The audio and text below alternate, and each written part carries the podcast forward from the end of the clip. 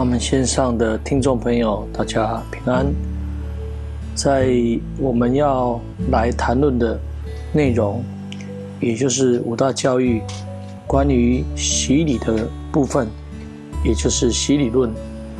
那在我们分享这个段落里面，其实我们接下来要来谈到新约的洗礼。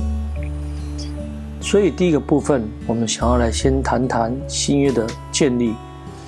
在尚未开始啊查考新约的洗礼之前，我们应该来啊明白什么是组成新约。这个“约”这个字其实是希腊文 “diatheke”，“diatheke”，那个翻译的意思就是啊契约。所以我们可以将这一个约，将它解释为新的契约。那简单来说，契约就是两造双方的合约。在圣经里，神与他的选民以契约来定义关系，借着神圣的盟约，神向选民宣告他的旨意，设定他期待他们应当遵守的一个条件。当我们啊从加太书里面。啊，读到两约的时候，其实它里面谈到的是旧约，乃是指着神在西乃山所立的一个约。这约的一个目的是以色列啊民在万民中要成为属神的子民，做祭祀的国度，做圣洁的子民，要得着契约的祝福。百姓需听从神的话语，遵行他的命令。这约以血的仪式而来。立定的，很可惜的，人因带着有罪的肉身，不能达到这个约所设定的一个条件，不守神的约的后果，便会招来咒诅。凡以行律法为本的，都是被咒诅的，因为经上记着，凡不常照律法书上所记的一切事去行的，就被咒诅。这记载在加拉太书的三章十节的里面。人虽然知道何为善，何为义，但却无人能够行出来。即使是在旧约所献的一个祭物，也只能叫人想起自己的罪来。因此，这约生出为奴之子来。所以，所有寄望在神面前借行律法为义的，都是被那所不能守的律法所来束缚住。尽管以色列民不守神的约，神的旨意依旧不变。他仍然期许、期待着他要来做啊，他子民的神，更期望着他的子民能够认识他。因此，神应许他将制定一个新的约。主说：“日子将到，我要与以色列家和犹大家另立啊新约。”不像我拉着他们祖宗的手，领他们出埃及地的时候，与他们所立的约，我虽做他们的丈夫，他们却背了我的约。这是主说的。主说那些日子，我与以色列家所立的约乃是这样：我要将我的律法放在他们里面，写在他们心上。我要做他们的神，他们要做我的子民。他们个人不再教导自己和邻舍，和自己的弟兄说：你们该认识主。因为他们从最小的至大都必认识我，我要赦免他们的罪孽，不再纪念啊他们的罪恶。这是主说的。这记载在耶利米书三十一章的三十一节到三十四节。这新约是更美的约，是凭着更美之应许所立的。新约不像旧约以人的工作为条件，而是源自于神的一个恩典。旧约的特征是用表面。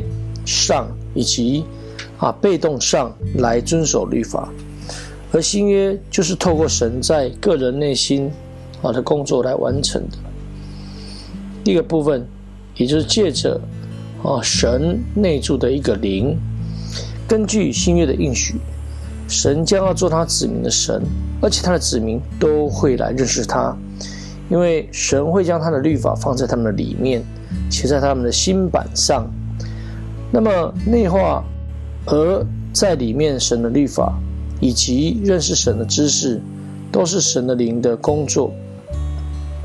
神借以西结先知应许，要将他的灵放在他的子民的里面，使他们能够来顺从神。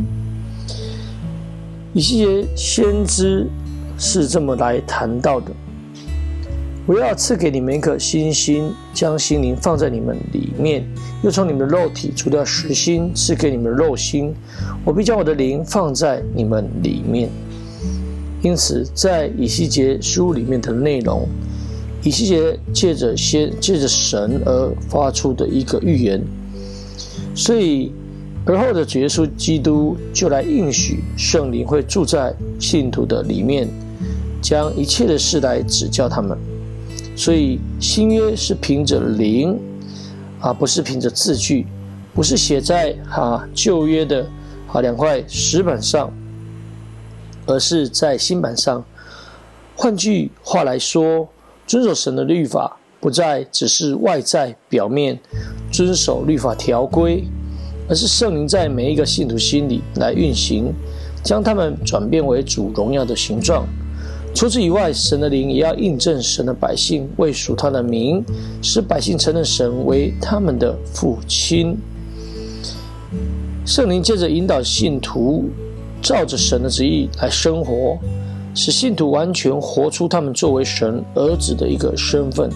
借此，新约中我要做他们的神，他要他们要做我的子民的应许，便得以成就。在这样伟大的应许。隐含着末世圣灵要浇灌的一个预言，那这个预言就记载在啊约珥书里面，大约是在啊公元的啊八百年左右。所以当主耶稣在五旬节的时候，就以着他的圣灵来浇灌信徒，在那个时候就来实现啊旧约的这样的一个预言。从此这圣灵的恩赐。便是啊，应许所有神所招来的人。第二部分就是借着新约的血，根据耶利米书三十一章三十一节到三十四节里面的内容，神要将他的律法来放在百姓的里面，写在他们的心上。而这个应许是基于他的赦罪之恩，我要赦免他们的罪孽，不再纪念他们的罪恶，因为人的罪。第一个约并没有达到预定的一个目标，除非他们的罪孽被除掉、被赦免了，否则他们无法恢复与神的一个相交。在旧约的里面，需要一年一次的献上赎罪祭，但这个啊祭是无法来完全赦免人的罪的，因此我们可以说还未得完全。所以以色列复兴的预言。是建立在神赦罪的承诺之上。我们在探讨旧约的预表里面，曾经来谈到，在旧约以下律法规定献祭是赎罪的一个方法。所献的牲畜的血和血的应用方式，成为赎罪仪式的一个中心。通过赎罪，罪愆能够得以除去，过犯得以赦免。在西乃山第一个约的设立，也有流血的一个伴，一个伴随。摩西身为约的一个中保，将献祭一半的血洒在坛上，又将约书念给百姓听。百姓承诺了遵行后，摩西又将另外一半的血洒在百姓身上，称为立约的血。所以这血是约有的功效，使百姓在会幕。都能够得到洁净，因此在选民与神立约的一个关系中，血是不可或缺，并且是极其重要的。只有透过血的赎罪，选民才能够来到神的面前来敬拜。因此，希伯来书的作者做出了一个非常清楚的一个结论：按着律法，凡物都是用血来洁净的，若不流血，罪就得不着赦免。事实上，啊，公牛和山羊的血断不能除去罪孽。律法乃是将来美事的一个影儿，在旧约里面，在旧约的当中，百姓必须不断的献祭，一年一次。这写明献祭是无法完全的除掉罪孽的，其实是要像是其实是要让百姓来每年想起罪来，自己的罪。其实神已经预备了最终的祭物，约着的羔羊，也就是耶稣基督来代替牺牲跟献祭。耶稣来到世上遵行神的旨意，一次献上他的身体作为赎罪祭。他正是那除去世人的罪被杀的一个羔羊。那么我们在探讨旧约的预表的时候，也来看过，神应许要洁净百姓，为他们赎债赎罪。为了履行这个应许，神亲自道成了肉身，流自己的血，使新约来生效。因此，主耶稣在最后的晚餐设立圣餐的时候说：“他的血就是立约的血。”这新约的血乃是为多人流出来，使罪得赦。基督带着自己的血进入天上的圣所，为了我们开了一条又新又活的道路，完成前约所预表的一个赎罪。因此，信徒的罪过可得赦免，就是借着耶稣基督的血可以来到神的面前。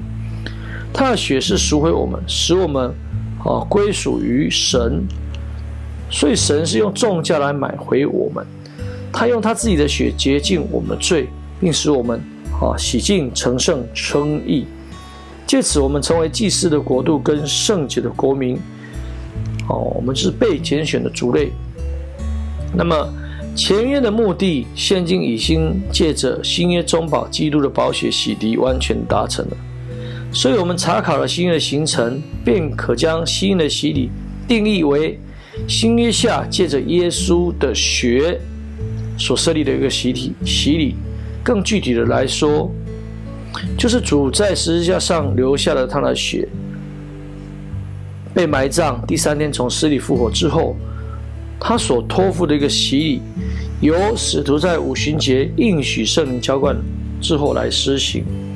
那么教会。